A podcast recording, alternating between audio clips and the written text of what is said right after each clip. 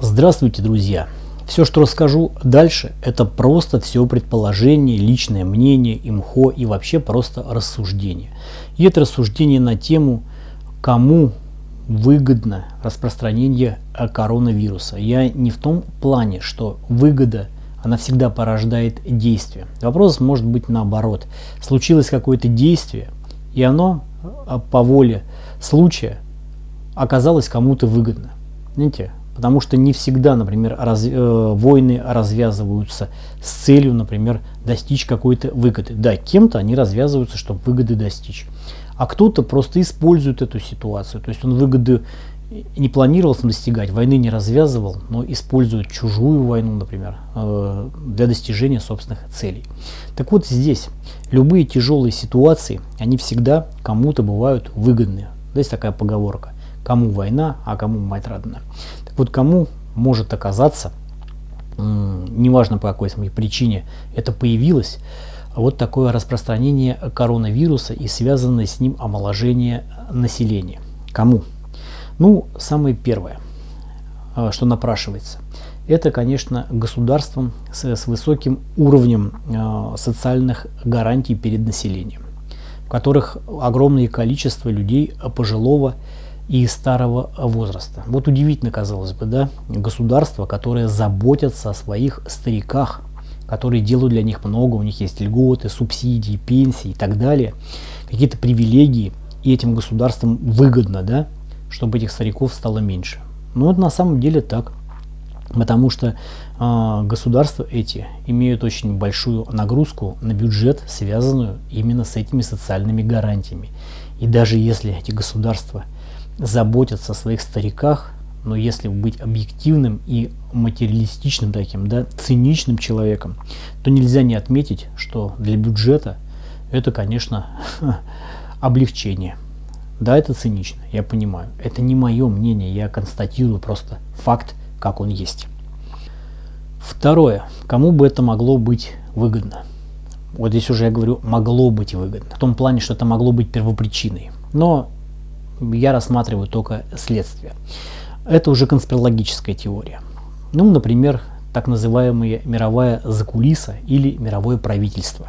Почему им это выгодно? Ну, одна из концепций – это то, что у них есть некая теория золотого миллиарда. То есть огромное количество людей живет на Земле, по мнению э, сторонников золотого миллиарда – эти люди просто небо коптят, расходуют ресурсы, они в общем-то не нужны. Есть элита, которая около 100 миллионов, где-то так э, считают они.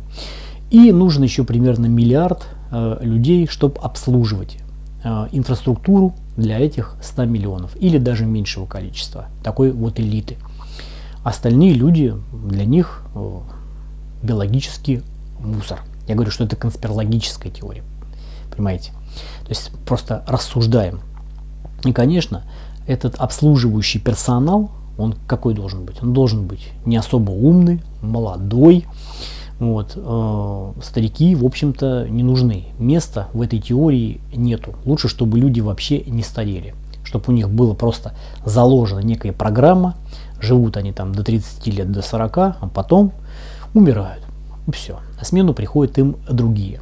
И, конечно, такой механизм регулирования возраста, как, например, вирус, который э, поражает людей определенного возраста, ну, прямо крутая тема вообще. То есть у элиты, предположим, будет вакцинация от этого вируса, а остальные будут по умолчанию этим вирусом инфицироваться и не будут выживать. А для того, чтобы у них э, никакого шанса не было к этому вирусу приобрести серьезный иммунитет, они еще и с самого рождения должны быть инфицированы, например, вирусом ВИЧ. Вот. Чтобы когда подходит определенный срок, срабатывал, запускался коронавирус, он бы запускал двухстороннюю пневмонию, условно говоря, организм был бы ослаблен, и э, иммунитет сразу бы падал, присоединялись бы сторонние инфекции, э, вирус иммунодефицит человека э, брал бы вверх, э, начинался бы СПИД, и человек умирал. Все, быстро, мгновенно, до пневмонии двухсторонняя, 2-3 дня человек умер. Все. Вот такой вот фактор регулировки. Интересный, да, такой момент может быть. Я говорю, это в порядке бреда, еще раз говорю. Не, не пишите мне потом в, в комментариях, что автор там с ума сошел. Это для рассуждения. И еще, ну это вообще уже э, радикалистическая такая как бы тема, тоже конспирологическая. Есть э, теория, что существуют некие группы людей, причем элита уже другого плана, то есть элита научная по типу общества, там, значит, иллюминатов, которые мы видим часто фильмы, да, э, во плане теории самозаговора.